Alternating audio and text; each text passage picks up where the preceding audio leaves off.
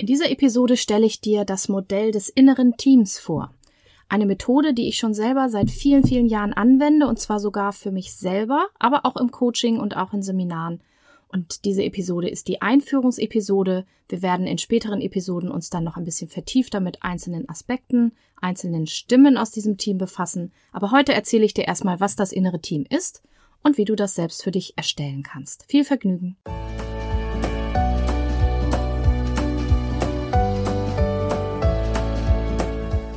Hallo und herzlich willkommen zu diesem Podcast.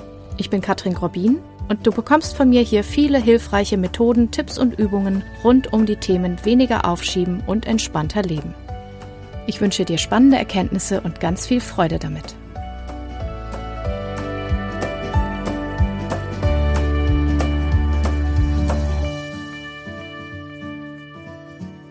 Heute ist wieder eine Episode, die du sowohl verwenden kannst, wenn es darum geht, weniger aufzuschieben, beziehungsweise etwas zu tun, was eben dran ist, dir wichtig ist oder einfach auch ansteht, als auch wenn du mehr Entspannung und weniger Stress haben möchtest. Denn diese Methode kannst du quasi für alles anwenden, wo es darum geht, dich selbst innerlich zu klären und einmal zu schauen, ein bisschen genauer hinzugucken, was in dir selber so los ist. Ich erzähle dir jetzt erstmal, was das innere Team ist, wer es erfunden hat. Äh, dann gebe ich dir ein paar Beispiele für innere Teammitglieder und im Anschluss werde ich dir nochmal genau die Schritte erklären, wie du damit für dich arbeiten kannst. Das innere Team ist eine Metapher, also es ist eine Bildvorstellung oder eben ein Modell und es wurde erfunden von Professor Dr. Friedemann Schulz von Thun das ist ein Hamburger Kommunikationspsychologe und emeritierter Psychologieprofessor der Universität Hamburg. Ich selber hatte das Glück, noch bei ihm studieren zu können und zu dürfen und ähm, habe also sehr viel mitgenommen. Er hat noch andere Modelle entwickelt. Vielleicht kennst du das Kommunikationsquadrat. Das ist weitläufig sehr bekannt. Aber er hat eben auch andere Dinge noch äh, gemacht und darüber auch geschrieben. Und äh, eins davon ist eben das innere Team. Das ist eine Methode, ähm, die es in etwas anderer Form auch in anderen Schulen oder von anderen Menschen gibt. Da geht es darum, das innere Seelenleben greifbarer und bearbeitbarer zu machen. Äh, und es geht darum, innere Impulse, Gedanken, Gefühle sich als kleine Anteile, kleine Persönchen, Personen vorzustellen. Und was aber das innere Team besonders macht gegenüber den anderen Schulen, die eben auch mit inneren Anteilen arbeiten, finde ich jedenfalls, ist, A, dass man es wirklich aufmalt, auch ganz einfach, und dass man es auch gut für sich selbst machen kann.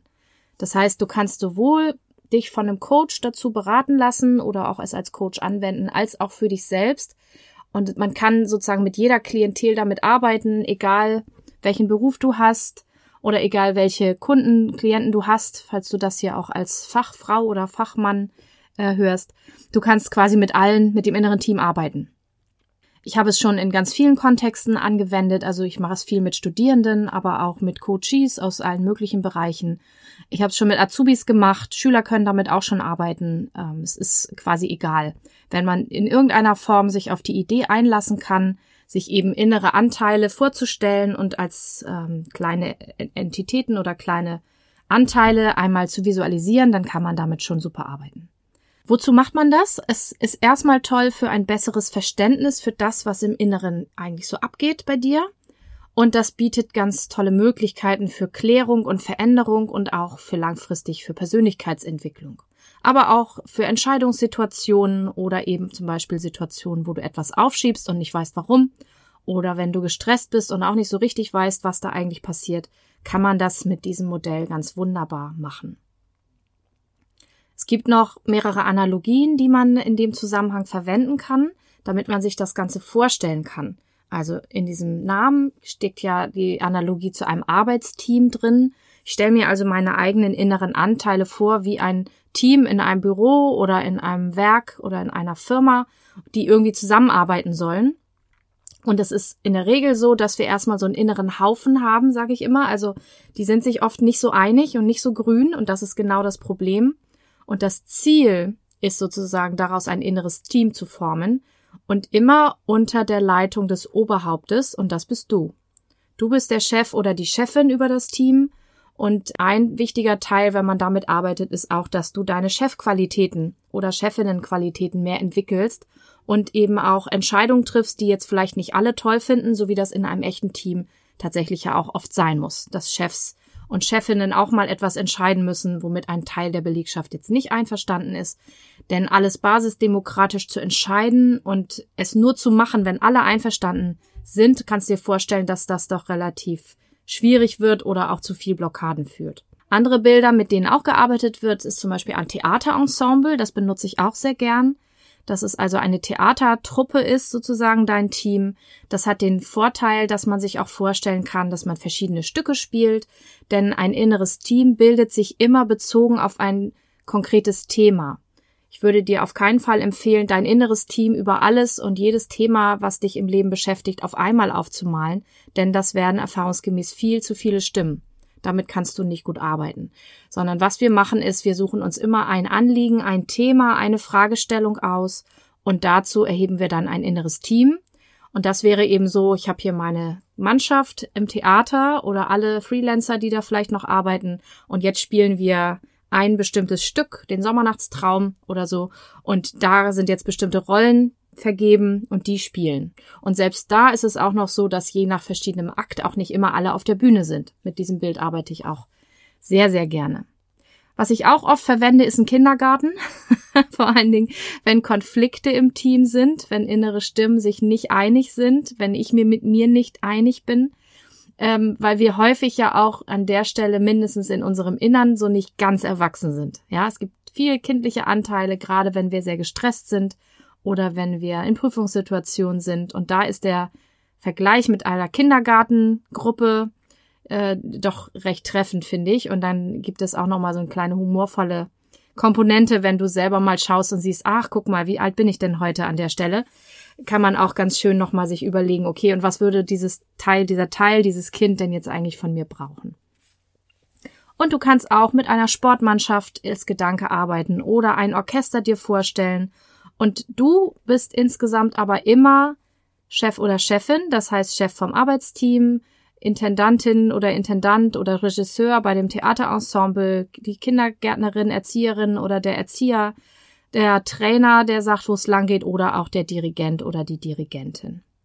Es kann sein, wenn du noch nie davon gehört hast, dass das jetzt noch relativ abstrakt ist. Deshalb möchte ich dir erstmal ein paar Beispiele geben für innere Stimmen oder also Ausschnitte aus einem Team. Ich werde dir jetzt kein ganzes Team erzählen, weil da sind locker sieben oder auch mal zehn oder auch mehr Stimmen zu einer bestimmten Fragestellung, gerade wenn es kompliziert wird. Aber es gibt so verschiedene Beispiele, die ich häufiger mal sehe, die du vielleicht auch in deinem Team hast, wenn du das nachher mal ausprobierst. Also ein Klassiker ist zum Beispiel ein Konflikt, wenn du etwas kaufen willst. Stell dir vor, du willst vielleicht einen neuen Computer kaufen, also etwas, was auch ein bisschen mehr kostet und äh, kannst dich nicht so richtig entscheiden. Ein Klassiker von einem Konflikt, der in deinem Inneren tobt, ist einmal der Finanzminister oder die Finanzministerin, die also heftig auf dem Taschenrechner rumtippt und sagt, das ist zu teuer, das können wir uns nicht leisten, guck mal ein bisschen günstiger. Und vielleicht gibt's aber auch einen Markenfan, der sagt, das muss ich haben. Ja, das neue iPhone, beziehungsweise die neuen äh, iMac, das ist das Gerät, das brauche ich unbedingt. Und dann haben wir da schon mal einen Konflikt. Und vielleicht ist der Finanzminister oder die Finanzministerin auch im Konflikt mit ähm, einer eher pragmatischeren Stimme. Die pragmatische könnten wir sie nennen. Die sagt, äh, wir brauchen aber einen neuen Rechner. Der alte macht's nicht mehr. Der pfeift schon ganz laut. Wir müssen pragmatisch jetzt irgendwas aussuchen. Da wird der Markenfan gleich sagen, nein, nicht irgendwas aussuchen. Ich will den Apple, ja. Und der Finanzminister wird sagen, es darf aber nicht so viel kosten. Also da seht ihr schon, dass äh, das kann lustige Dinge im Inneren ergeben und was rauskommt ist, du kaufst es nicht, du entscheidest dich nicht. Du holst noch ein paar Angebote ein und du kannst dich einfach nicht entscheiden. Wenn wir uns eine Aufgabe anschauen, die du vielleicht aufschiebst, dann gibt's auch so ein paar Klassiker. Eine Stimme könnte sein der innere Schweinehund, der einfach sagt, ich habe keine Lust, das zu machen. Allerdings steckt da häufig noch was anderes drin. Also innerer Schweinehund ist für mich so eine Art Oberkategorie für alle möglichen Blockaden, die man haben kann. Deswegen sage ich immer, den inneren Schweinehund sollte man als erstes ein bisschen näher kennenlernen. Weil es können ganz viele verschiedene Stimmen sein, die dann eben dagegenhalten. Es können sogar mehrere sein, die in diesem Schweinehund drinstecken. Ich werde dir mal äh, zwei Beispiele geben. Es gibt zum Beispiel oft Befürchtungen, was alles schiefgehen könnte. Und das könnte man sich vorstellen als Stimme, ich nenne die jetzt mal Befürchtungsstrudel. Weil Befürchtungen sind ja häufig wie so ein, so ein Karussell und drehen sich immer im Kreis und immer schneller. Und der Befürchtungsstrudel denkt dann, oh, was alles schief gehen könnte bei, bei, dieser Prüfung, ich werde es nicht schaffen, oh mein Gott, die anderen sind alle schon viel weiter als ich und ich, oh, lala. Ja, der ergeht sich also da in Befürchtungen und so weiter. Vielleicht in Konflikt mit einem Optimisten, der sagt, das wird schon, oder vielleicht auch ein krasser Optimist, der vielleicht ein bisschen drüber ist und sagt, das wird schon, ich muss noch nicht anfangen, es ist noch so viel Zeit, der das also eben etwas anders vielleicht einschätzt. Und häufig beim Aufschieben ist auch das Thema Perfektionismus. Das heißt, eine Perfektionistin oder ein Perfektionist ist vielleicht auch im Team, der oder die sagt, aber nicht irgendwie bestehen oder nicht irgendwas abgeben. Das soll richtig perfekt toll sein. Ich will einen Preis gewinnen, eine Eins mit Sternchen. Alle sollen sie jubilieren. Ja, unter dem mache ich das nicht. Und da spürst du vielleicht schon, wie schwierig das wird, so richtig ins Machen zu kommen, wenn man also von Befürchtungen getrieben ist und dann noch einen Perfektionsanspruch hat. Was auch häufig im Schweinehund stecken kann, ist Erschöpfung. Es könnte eine erschöpfte Stimme geben und die sagt vielleicht, ich kann gerade gar nicht mehr. Es war so viel, dieses Lockdown-Jahr war so anstrengend und ich, ich kann nicht, ich, oh. Ja, manchmal haben die gar nicht so viele Worte, manchmal stöhnen die einfach auch nur. Auch das ist was, was ich häufig in einem Schweinehund wiederfinde als Stimme. Und die letztere Stimme, die finden wir häufig auch, wenn es um das Thema Stress geht, Stress und Erschöpfung. Auch dazu kann man natürlich ein inneres Team erheben. Und da kann auf jeden Fall auch eine Stimme drin sein, die sagt, ich bin so erschöpft, ich brauche unbedingt eine Pause. Die vielleicht aber im Konflikt ist mit pragmatischen Stimmen oder auch prüfungspanischen Stimmen oder äh, Stimmen, die gute Arbeitnehmerinnen und Arbeitnehmer sind oder gute Selbstständige und die für den Umsatz sorgen wollen, die sagen, nein, du musst weitermachen. Wir müssen das noch machen und das noch machen und das noch machen. Also die Arbeitsmaschine vielleicht versus die erschöpfte äh, hat häufig auch zur Folge, dass wir sehr gestresst sind und dass wir auch Dinge aufschieben, weil wir einfach, ja, nicht können. Bei Stress gibt's häufig auch eine angepasste Stimme, die sagt, so wie ich bin und mich fühle, darf ich nicht sein, schluck's runter. Auch wenn ich eben erschöpft bin, das ist, wir haben ja kürzlich über das Thema Burnout gesprochen. Da war ja äh, Sandra Liane Braun bei mir im Interview. Und ein Ding, was ähm, oder eine in, innere Aufstellung, sag ich mal, die Burnout befördert, ist, dass ich nicht spüre oder mich nicht traue zu spüren oder auch nach außen zu tragen, wie es mir eigentlich wirklich geht. Und ich immer denke, ich halte durch, das schaffe ich noch. Ich halte noch ein bisschen durch, das schaffe ich noch. Mit der einen Stimme, ne, die Durchhaltestimme, die sagt dann, das schaffe ich noch, komm, das schaffe ich noch. Bis zum nächsten Baum schaffe ich noch, ja. Und dann noch bis zur nächsten Ecke und die nächste Kurve auch noch. Und ich mache nie Pause. Und hinten liegt eine erschöpfte Stimme und sagt, ich kann aber nicht mehr. Die wird aber nicht gehört.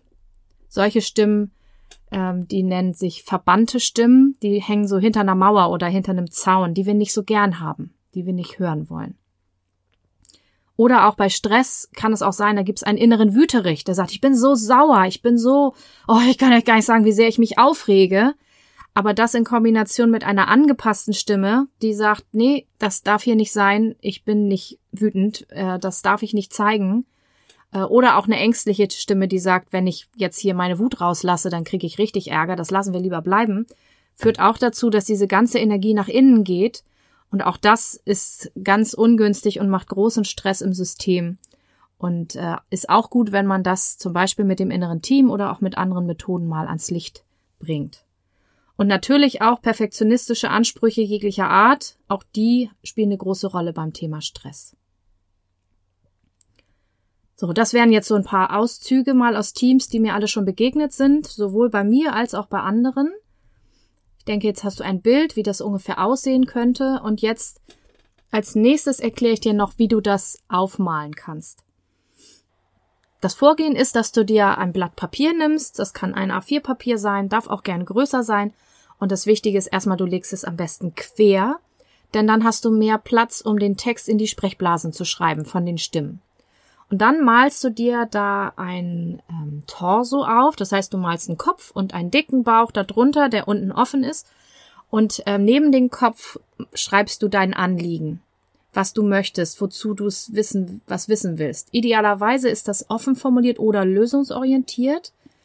Auf jeden Fall solltest du es eingrenzen auf ein Thema, denn sonst wird es unübersichtlich. Was meine ich mit offen und lösungsorientiert? Äh, wir haben die Erfahrung gemacht, ähm, in den letzten 15 Jahren, also ich in meiner Arbeit mit meinen äh, Teilnehmern auch in Seminaren, dass am besten und am ausgewogensten ähm, wir rausfinden können, was los ist bei so Fragen wie, wie kann ich das und das machen? Wie geht es mir mit XYZ oder ich und das Thema XY? Während ähm, so eine Fragestellung wie, warum mache ich das und das nicht, dazu führt, dass sich nur alle Stimmen melden, die eben erklären, warum nicht was auch mal spannend sein kann zu wissen, aber darin ist keine Einladung für die Stimmen, die dafür sind. Und wenn das Ziel natürlich ist, dass ich auch ins Tun kommen will oder dass ich entspannter sein will, ist es gut, wenn ich beide Lager einlade. Also die, die sagen, nee, geht nicht oder will ich nicht, und die, die sagen, doch, doch, lass uns mal anfangen. Und das klappt oft am besten mit solchen offenen und vielleicht etwas ins Positive gerichteten Fragestellungen. Wenn die innere Aufstellung sehr negativ ist, wird sich das trotzdem zeigen. Aber äh, wenn du es offen lässt, dann kannst du mindestens vielleicht die leisen Stimmen hören, die am Rand des Vorhangs schon mal rausgucken und sagen, ich würde es mal versuchen. Und die lädst du aus, wenn du nur fragst, warum mache ich es nicht. Also das Anliegen schreibst du also neben den Kopf in eine Sprechblase und dann kannst du immer spüren, wer oder was meldet sich dazu in mir als erstes. Und dann horchst du mal, welche Gedanken du hast und welche Gefühle und wenn du einen Zipfel zu fassen hast, malst du dazu eine kleine Figur, auch ein kleines Männchen in den Bauch, ähm, eine kleine Skizze, wie diese kleine Figur aussieht, auch vielleicht nur Kopf und Oberkörper. Und die kriegt dann einen Namen und einen prägnanten Satz. Darüber denkst du einen Augenblick nach, was sagt die alles so und was wäre so der Überschriftsatz, was die alles so sagt. Also der Finanzminister zum Beispiel könnte sagen, das ist viel zu teuer. Oder das können wir uns nicht leisten. Oder Perfektionisten sagen meistens, gut ist nicht gut genug. Es, es muss perfekt sein. Für die Namen kannst du auswählen, was dir am besten gefällt. Es können Eigennamen sein, es können Namen sein von toten oder lebenden Personen, die du kennst, denn du musst ja dein Team niemandem zeigen, die dich an diese Stimme erinnern. Tatsächlich ist es so, dass wir Stimmen aus unserem Umfeld mit reinnehmen in unser inneres Team. Das kennst du vielleicht, wenn du plötzlich in deinem Inneren deine Mutter oder deinen Vater hörst und dich erschreckst und denkst, oh Gott, wo kommt das denn plötzlich her? Das ist ganz normal, dass man diese Stimmen in das innere Team mit einbaut. Dadurch werden wir eben auch gern geprägt. Äh, Friedemann Schulz von Thun ist ein Fan von Wilhelm Busch und ähm, macht deshalb gerne so Namen wie Susi Sonnenschein oder Mirko Mürrisch oder so. Man kann sie auch nach Emotionen benennen, die sie haben, also der Wüterich zum Beispiel. Ähm, ich würde nur immer spüren nochmal, ob es auch einen konkreteren Namen gibt, denn auch wenn ich mal wütend bin, bin ich ja trotzdem auch noch Katrin. Also von daher ist es, finde ich, zur Weiterarbeit etwas einfacher, wenn die Stimmen auch noch eine etwas andere Qualität haben, weil manchmal sind ja auch mehrere Stimmen über verschiedene Dinge wütend, aber wenn du erstmal anfängst, ist es auch wunderbar, erstmal aufzuschreiben, dass du eine ängstliche Stimme hast und eine traurige, vielleicht eine wütende. Äh, bevor du nichts hast als Namen, nimm erstmal das. Und ich bin ein Fan ansonsten von zusammengesetzten Namen, wenn mir vor allen Dingen kein Name einfällt, der so richtig passt, zum Beispiel der keine Lust hat. Sollte auch jetzt nicht unendlich lang sein, aber so vier kleine Wörtchen, das geht, glaube ich, noch. Da hast du also jetzt viel Auswahl, wie du sie so nennen kannst. Und jetzt hörst du also immer, welchen Impuls habe ich, malst da eine kleine Stimme rein, gibst dir einen Namen und schreibst dir den Satz hin. Nach und nach, bis keine mehr kommt. Wichtig ist noch, dass du weißt, dass es Frühmelder und Spätmelder gibt, also die Stimmen, die sich sofort melden, die lauten und schnellen, die ganz schnell bei der Sache sind. Und es gibt immer auch Spätmelder und Spätmelderinnen, die kommen vielleicht sogar Stunden oder auch Tage später. Also leg dein inneres Team nicht so weit weg, sondern achte auch vor allen Dingen in so Situationen, wo du ganz entspannt bist darauf, ob sich da noch was meldet zu deiner Fragestellung. Also beim Einschlafen oder kurz davor kurz nach dem Aufwachen, unter der Dusche, keine Ahnung. Ähm, das sind häufig ganz interessante und wichtige Stimmen. Die solltest du auf jeden Fall noch ergänzen. So, und als nächsten Schritt, wenn du dir das dann aufgemalt hast, kannst du einmal die erste Auswertung machen und mal spüren, wie geht's dir damit? Ja, wenn du auf das innere Team schaust, welche Gedanken und Gefühle hast du? Sehr häufig ist so, ach, kein Wunder, dass ich nicht ins Tun komme, wenn da so viele Stimmen sind, die dagegen sind oder vielleicht auch ein bisschen Irritation. Was mache ich denn jetzt damit? Bisschen Frustration. Ja, dass es so ist, wie es ist. Das ist alles normal und alles wunderbar, denn dies ist ja der erste Schritt von Klärung und da geht Klarheit vor Schönheit. Ja, das ist eben noch nicht das Team, das ist erstmal noch der innere Haufen vielleicht. Und es ist gut, wenn du erstmal weißt und anerkennst, was da ist. Du kannst auch schauen, ob dir irgendwas auffällt, ob es da Kooperationen gibt, ob Stimmen gut zusammenpassen und miteinander in eine Richtung wandern oder ob es auch Konflikte gibt, ob du vielleicht schon Erklärungsideen hast ähm, dazu, wie dein Verhalten jetzt zustande kommt oder dein Stress. Und dann kannst du es erstmal so stehen lassen und wirken lassen. Denn es wird im Hinterkopf äh, weiter arbeiten. Das ist was, was ich häufig erlebe, auch wenn ich das im Coaching mache, dass wir erstmal nur schaffen, das innere Team zu erheben und es dann erstmal stehen lassen. Dann ist meistens auch die Person, die sich damit beschäftigt hat, auch fertig erstmal. Du wirst sehen, es ist auch nicht ganz unanstrengend, sich da so schonungslos mal zu offenbaren vor sich selbst. Und dann ist gut, wenn man es ein bisschen liegen lässt und erstmal schaut, was sich daraus entwickelt. Man kann dann später auch noch mit dem Team weiterarbeiten und es zum Beispiel sortieren nach Kooperationen oder Konflikten, nach Größe und auch das Erscheinungsbild noch weiter ausformulieren. Oder man kann was mit den Konflikten machen oder einzelne Stimmen kennenlernen oder auch weiterentwickeln oder auch sogar fehlende Stimmen ergänzen. Aber das führt jetzt für eine Episode zu weit. Dazu erzähle ich dir in späteren Episoden nochmal was. Aber dafür ist natürlich gut, wenn du dein inneres Team dann parat hast. Von daher würde ich vorschlagen, hol dir doch jetzt einfach mal ein Blatt Papier und einen schönen Stift und leg einfach los zu deiner Fragestellung. Und ähm, wir werden uns auch in weiteren Folgen nochmal einige typische Stimmen etwas genauer anschauen, die mir häufig begegnen. Äh, also leg das dann nicht zu weit weg, lass es erstmal ein bisschen sacken. Wenn du spezielle Fragen dazu hast, schreib mir gerne eine Nachricht, dann nehme ich das vielleicht mit auf in eine der weiteren Folgen. Und ähm, ja, ich bin ganz gespannt, welche Erfahrungen du machst, wenn du mir davon erzählen magst. Ich wünsche dir auf jeden Fall sehr viel Spaß und vor allen Dingen Selbsterkenntnis und dass du damit für dich ein Stückchen weiterkommst. Ich wünsche dir noch einen schönen Tag und viel Erfolg jetzt mit deinem inneren Team. Bis bald!